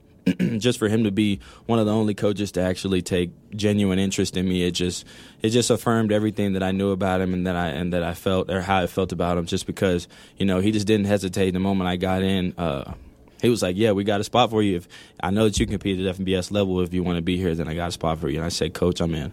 So that's why I'm here, and uh, it's been a great two and a half, three weeks now in El Paso, and I'm loving it. and I'm excited for uh, what's next, man. Absolutely, we're we're just getting going. All of us guys, you know, from UTEP here, you know, there's that there's a little bit of that Austin Peay UTEP mesh going on with some of the guys that got Yeah, brought over. no doubt. But it's been nothing but love and really good so far. You know, I know I've gotten to go out to eat with you guys. You know, start to do some more stuff off Yeah. the field, which is pretty fun. But you know, I was in the same position as you. Coming out of high school, I didn't. I didn't get recruited out of high school, but then when I went to JUCO, I Mhm. had really one coach that took a chance on me Mm-hmm. to come here. But you were in the same position with Coach Walden, and and what has he meant to you as a coach? You know, in that time, because I mean that means a lot when you don't have a whole lot of people that have a lot of trust in you, and you have that you know that one guy that goes out. I mean, everyone that's you know I've been on the show and we've talked about Coach Walden's energy and we've talked about all that Had him on. stuff. But like, yeah, exactly. Yeah, you get to see the energy in person. right? Exactly. Like we've got to see it firsthand. But Yeah. you know, like as far as like a person, as a human being, like what has Coach Walden meant to you? Man, the biggest word that comes to my mind when I think about Coach Walden is just that he's just a man of integrity. Uh, when he says he's going to do something, he's going to do it. So this is uh, this is a little bit about my story, actually, Austin Peay. So when we got there, they so they got there in the fall. Uh, they got there in November of 2020, and they were kind of thrown into the fire a little bit. Him and his staff, so they didn't know who was going to be around, who was going to be staying, and they had announced the COVID year, so you didn't know uh, who all you had you had to kind of establish you know yourself in the midst of figuring out who is who and who you're going to keep on scholarship who you're going to you know maybe cut or tell it you know it depends on um, just a lot of things. And so there were a lot of moving pieces in the spring in the spring of 2021 which is when i graduated high school. And so one of the things that he told me when he was recruiting me, he first off he apologized for getting on the train so late. He was like, "Look, man, I'm sorry we took so long. I'm sorry that it took me forever to find you, man." But he was like, "I'm taking a chance on you because I believe in you." And he one thing that he he really kept it real with me is that um, because you know at FCS you can do partial scholarships, Right. and so initially um, I, my freshman year. I was on only I was only on partial scholarship, and he said, "But if you come here and work how I know you can work, how I see it on your film, and I know that the man you are, and you develop and you continue to contribute how I know that you will, then I'll put you on full scholarship." And sure enough, I had a pretty good season. Like I had a pretty good season in the fall. I mean, I had maybe three maybe I, I played. I started maybe like three or four games at receiver, which mm-hmm. I mean is a good amount, but For nothing freshman. crazy, Yeah. right? For a freshman, yeah, to, exactly. to get on the field as a freshman is an accomplishment in itself. Exactly. exactly, And I was playing majority special teams and contributing in the way that I could at the time. And he brought me in in the spring when it came around. He said, just like I told you, man, um, you came in, you contributed, you worked hard, you did your job, you did what I asked you to do, man. So I'm gonna put you on full scholarship. And ever since that moment, like he's just been so near and dear to my heart.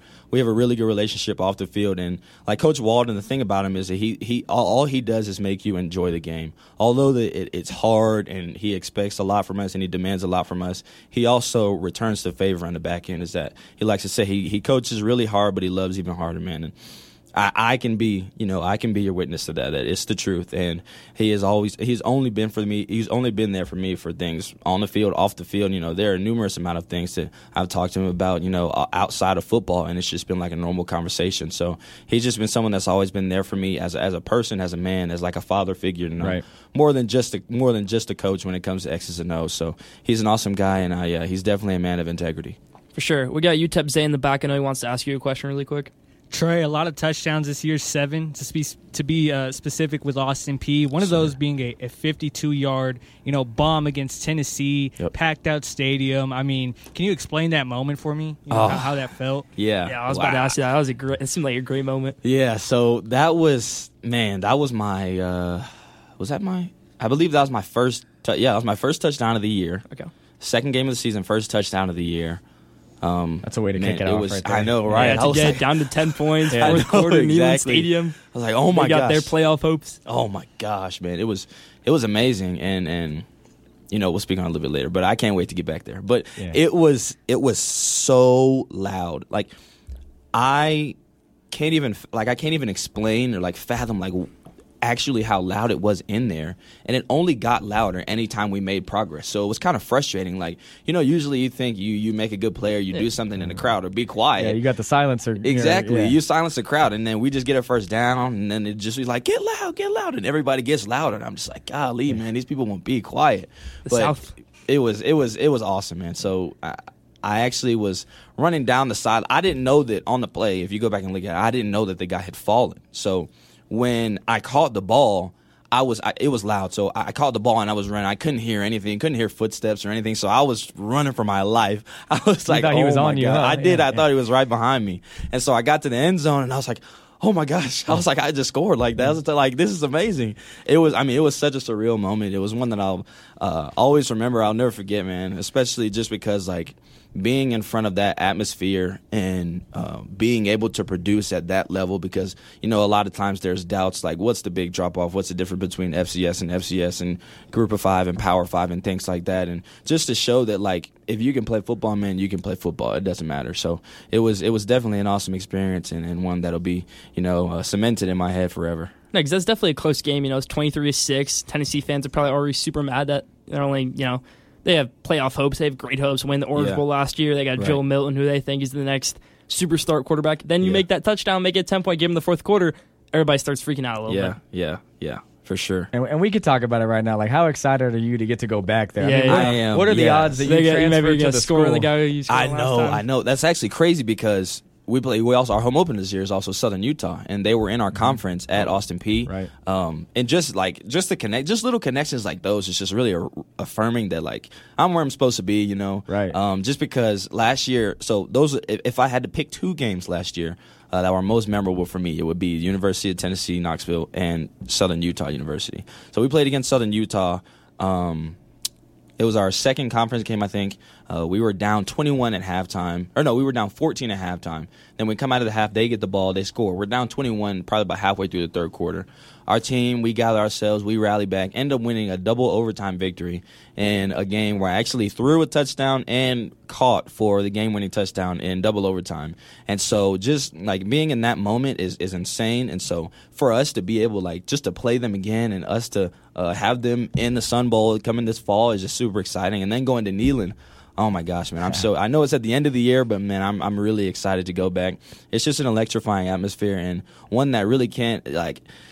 It, it kind of can't be mocked just because like there are so many people there and the way the stadium works it's like most most like even with us with the Sun Bowl it's more of like a bowl Right. their stadium is just vertical so everything feels like it's just like right on top Yeah. of you Right. and so anytime there's a lot like there's noise I could be from here to five yards away and I'm screaming and all you hear is like it's just whispers, and so man, I'm, I'm looking forward to going back and and you know if it's if it be God's blessing, then I touch the checkerboard again, baby. So Of course, of course. That's what we were talking about earlier in the show. Yeah. Is like going to Nebraska, going to Tennessee, like atmospheres like that. I mean, that's that's what Division One football is about. Exactly. You know what I mean? Getting Uh, a win there? Yeah. Yeah. Oh, oh, of course. Like, right. Like, I mean, like I said, when you go into those games, like you know the type of squad you have, and you know that. And, and I, I said this at the beginning of the show, and you just said it too. When you go out there and you know the kind of squad you have, anybody can win on any given day, and that Mhm. is the truth. That's not. It is. That's not me talking as the UTEP quarterback. That's like, oh, I, I think we can win any, against anybody. No, that's me like genuinely saying, if you go out there and you play a good performance, like you never know what can go happen. And going down to those places that this year, yeah, it's it, it's gonna be a lot of fun. It's Yeah. gonna be a lot of fun. Yeah. Yeah, for sure. I know both you guys really good in high school football, but you probably play against even great competition. Who's the best player you guys played against high school football? I'll go with you, Trey. Or just best- any level of football, best player you've ever seen. best player I've played against in high school, High school, um, college, whatever it might be. Uh, I'd probably say I'd probably say my junior year when we played against uh Terry when we played against Alabama. Uh, with they had two really yeah. good corners, Terry game. Arnold and uh, Kool Aid McKinstry. Yeah, yeah, both they of them the both, now. Yeah, they Pay were both pretty NFL. good. They were both probably the best players I played against. I was that s- like a thanks? It was like the week before Thanksgiving that yeah, game, right? yeah, yeah. I would say for me, it was probably two. One of them didn't really ever get to play a whole lot of college football. One of them, his name was um, DeGabriel Floyd. He ended up committing to Texas, and he was a year older than me. He was class of 2019. Um, but he was like he was a linebacker. Um, but he returned kicks and punts. Like that should tell. yeah, exactly. Like that should tell you something. Like he was a Jabril li- Peppers, like that's what Jabril no, literally, Peppers he lined up in the backfield as a running back. He played linebacker full time, and then he returned kicks. And he was committed to Texas. And I mean, I, don't quote me on this, but I think he ended up not like being able to stay at Texas because of a heart condition.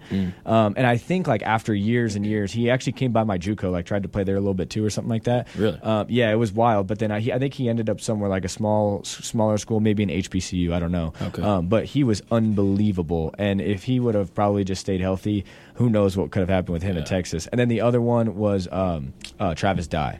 Okay, Uh, running yeah, back. Yep, yep. He Yep. played, uh, you know, at Oregon, and then And a at little bit at USC. Yeah, yeah. Uh, but he was a senior when I was a sophomore, and he played at Norco High School.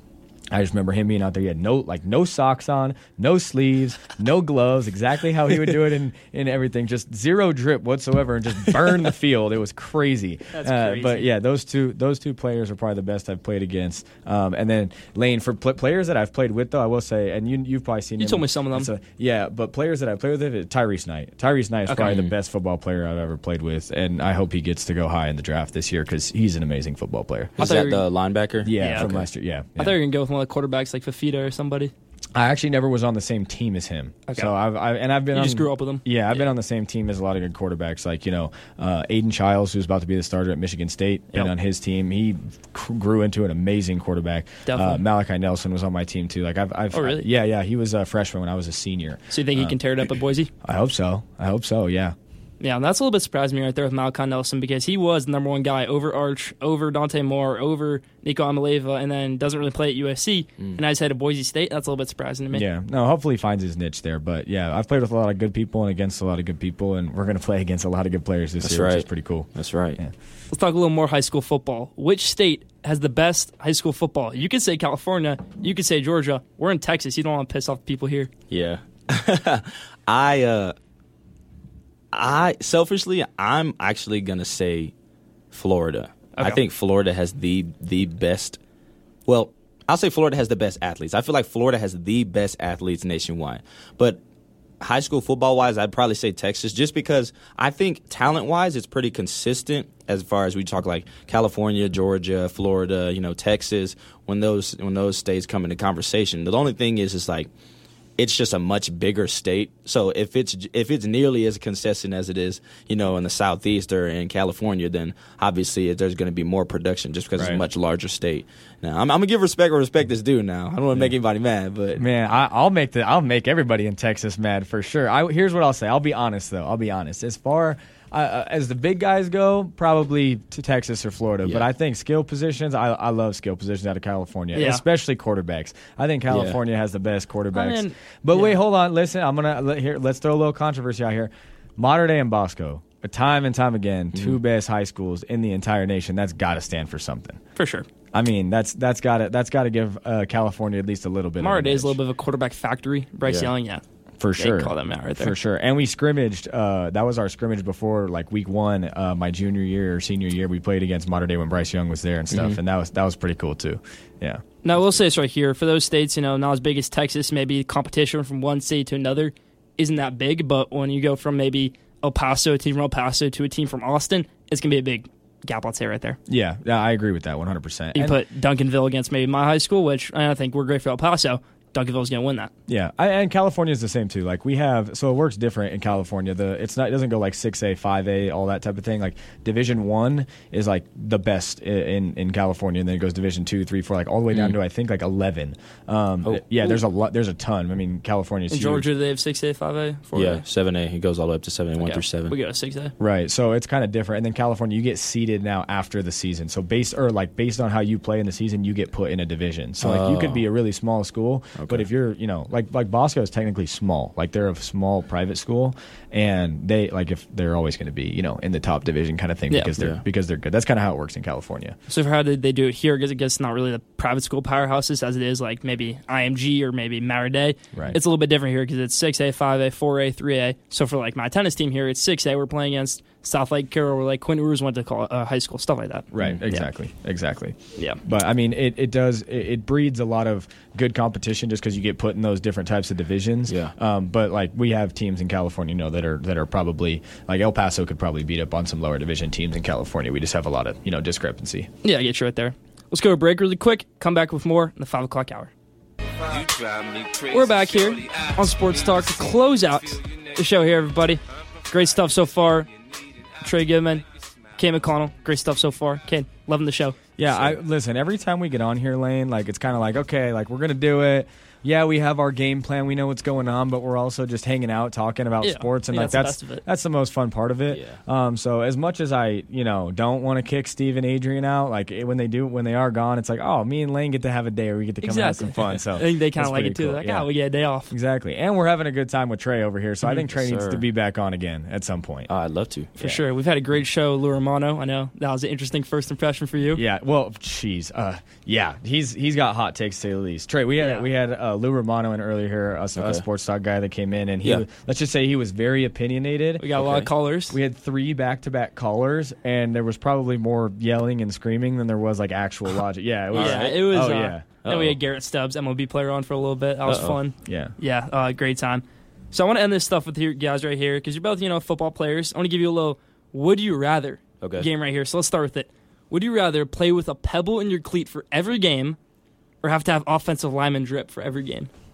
The knee the knee pads, everything.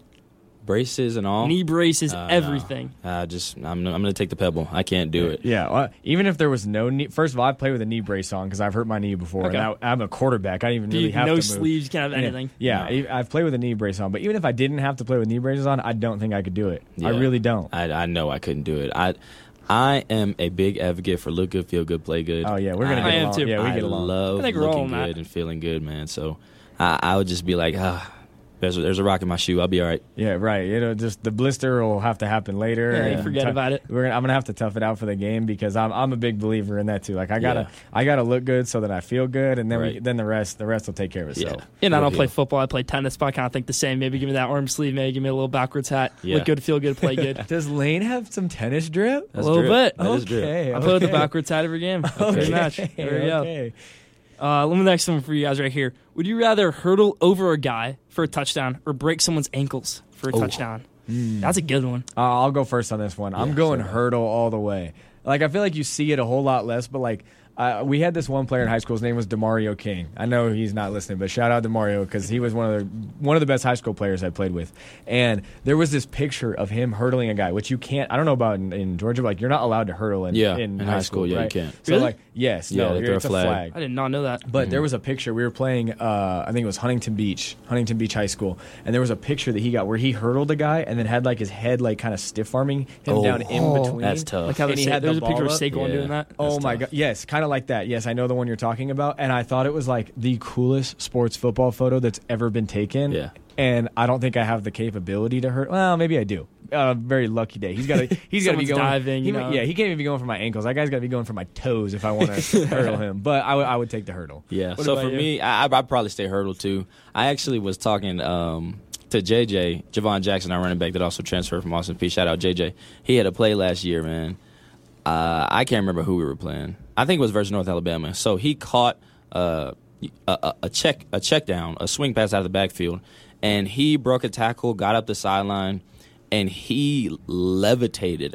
I saw it firsthand because I, I was running my route and I was in the same area as him, and I was going to block for him, and he literally levitated over this guy.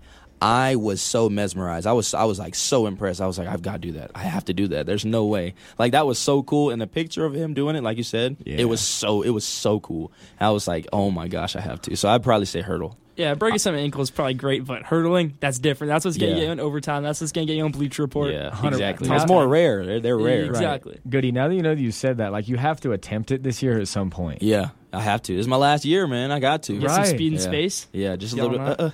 Not? Is, hey, is Coach Walden gonna be mad if you do it and it don't work? No, not a, uh, and it doesn't work. Yeah. Mm, maybe, maybe. we, hey, it's last year though, right? Yeah. You can, he's got to understand. he might show a little empathy. We'll see. We'll see. okay, okay. Uh, let's go with another one right here. Would you rather play for Bill Belichick or play for Deion Sanders? Completely different coaching styles. One really hard nosed football guy, and then one kind of the new style of coaching, Deion Sanders.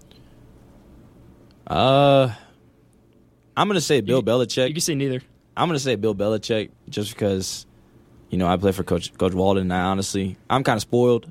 I've been with him for four years, and he's a great coach. And I was really spoiled to get him uh, for all of my college career. So I couldn't see myself playing for anybody else, honestly. So I'd probably say Bill Belichick. Also because like just one of the greats, man. And he just has so much knowledge. The amount, the amount that he could pour into you, man, it just be it's just immeasurable. So I'd probably say Bill Belichick. Yeah, I think I'll probably I'm gonna slightly lean Bill Belichick just for the sense of like number one, you know, probably one of the greatest coaches ever. Yeah. Two, you know, like you, I, I don't know if you guys have gotten to see it, but like there's like the a football life like documentaries and stuff like Mhm. that where they kind of show the behind the scenes with him. He's not like how he appears to the media. No. He feel he's like looks very like closed off, like you know doesn't want to Yeah. like not like a very social Yeah. person. That is not at all how it is. Like you like Brady and Edelman and all those guys like talk about him and they think he's like the funniest guy ever and stuff. So like once you see that side and stuff like that, I think uh, 100% Belichick because Mm-hmm. I mean the jury's still out on Deion for me. You know, people like to say, you know, Deion cares for his players so much, and you know that's great, but it's not saying that no other coach in the country does that. Maybe they just Right. don't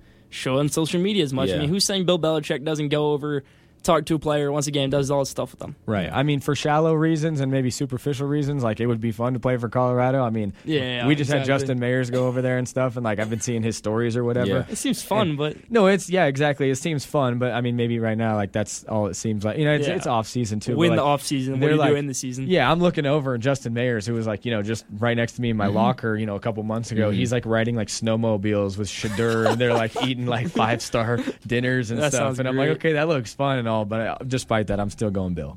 That's a good one right there. Uh, this one right here, more enjoyable to watch, college sports or pro sports? I'll say college sports. What do you guys say?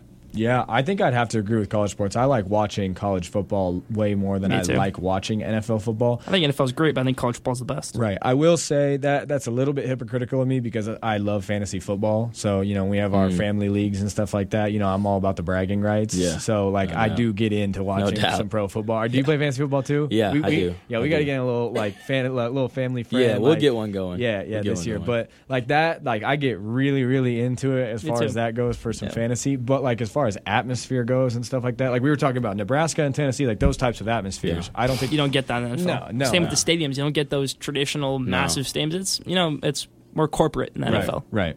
What Exactly. about you, Goody? I'm gonna say the same. I'm gonna go with college just because I feel like that's the that's the last like really good balance of competition and uh, I'd say like genuine love for the game. Right. Because a lot of times in the NFL, you know, it, it's about it being a business or this person's not playing because of this reason that has to do with money or this and that, this and that. And it has changed a little bit with NIL, but I think this is just the last like time where it's the genuine love for the game. Like I'm going out there and I'm playing with my boys because I get to play with my boys, not because I'm making money while doing it. I'm doing it because I want to do it, you know. And it's actually the love for the game and and the enjoyment of being able to go out there and strap up those cleats with your brothers. So I probably say college football uh, for atmospheres too, man. It's just it's just something that can't be matched, man. It's it's it's just awesome. So. Yeah, the culture behind that Yeah. too, like the culture with like students coming out to the games and like Oh, having yeah. it be a game day. You know Yeah. what I mean? And there's still that that vibe of like the the area. You know what I mean? Like yeah, you could be a a fan of the you know your sports team for your area and things Right. like that. But like there's a little bit deeper of a culture when it runs like through a school or you're an alumni Yeah. or something like Yeah. that. So I think it's a little different. What do you think Lou Romano would say? He'd definitely go college. Oh my god. He'd probably say, "Oh, yeah, I hate both." Yeah, exactly. Yeah, he Yeah, probably- that's how Lou is. It's great. Right, right. I'm I trying. I, I, Lou had a lot of opinions and said that he didn't watch any sports, uh, or he's he's like, I'm done watching NFL, I'm done watching the NBA, but he sure had a lot of opinions about him. Exactly. So he's got to be watching somewhere. Exactly. Yeah, that was funny right there. Uh, one last one right here, and I asked you this one earlier, Cade.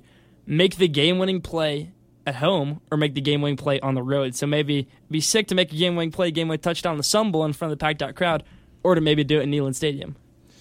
Ooh, that is a yeah. Oh, that's a good one. That's a really good question. I'm gonna pass it over to Cade. I'm gonna ponder on it a little bit. All right. Well, I'll answer, but then I'm going to give you a little more specified of a question. So you could think about it, but I'm going to throw you a curveball after that. Okay. So, Okay. So um, uh, let's go. I'm gonna, I'm going to say at home, and here's why. Like I told you a little this a little bit off air, um, or were we, were we on air when we talked about it? I think we're on air. We were on air. I'll say it again. That's okay. But uh, and I remember in high school, I, I threw a pass. It was in a playoff game. It was a slant. I didn't know if it was going to be jumped or not. I thought it might have been a pick six. Yeah. But I, I got hit and I couldn't see anything of what happened in the play.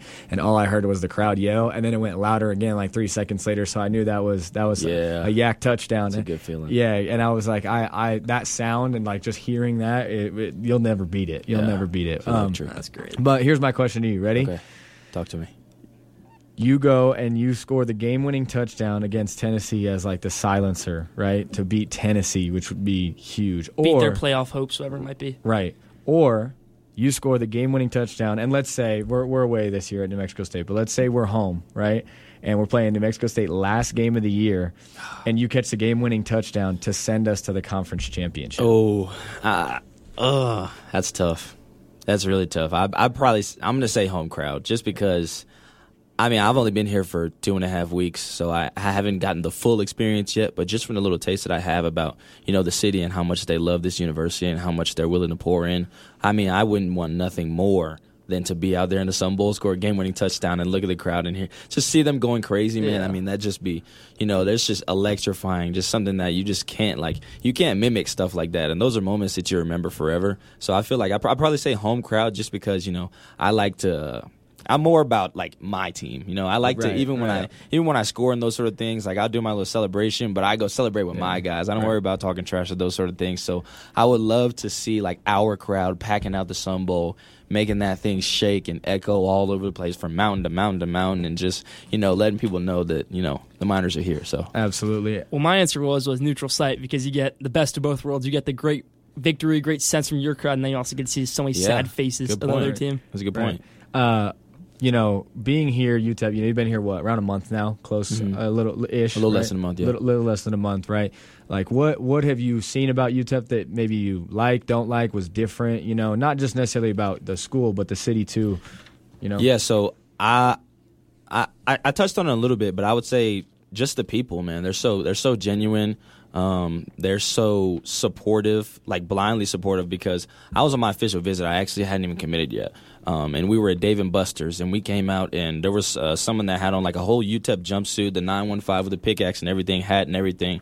I was like, man, they're decked out, and they they saw us, um, they saw us with the coaches, and they was like, oh, you guys Miners? I said, no, we're on our official visit, we're not yet. And he was like, man, we love to have you here. Like, we're so excited to get you here. Just talking as he, like, you know, as Right. if I had already signed. And I was just like, man, like, why wouldn't I want to play for someone that supports me and doesn't even know me from a can of paint? So I would just, I would probably say just the people and the genuine, like, love for the city and love for the university and how much they pour into it and they're investing to it. So one hundred percent.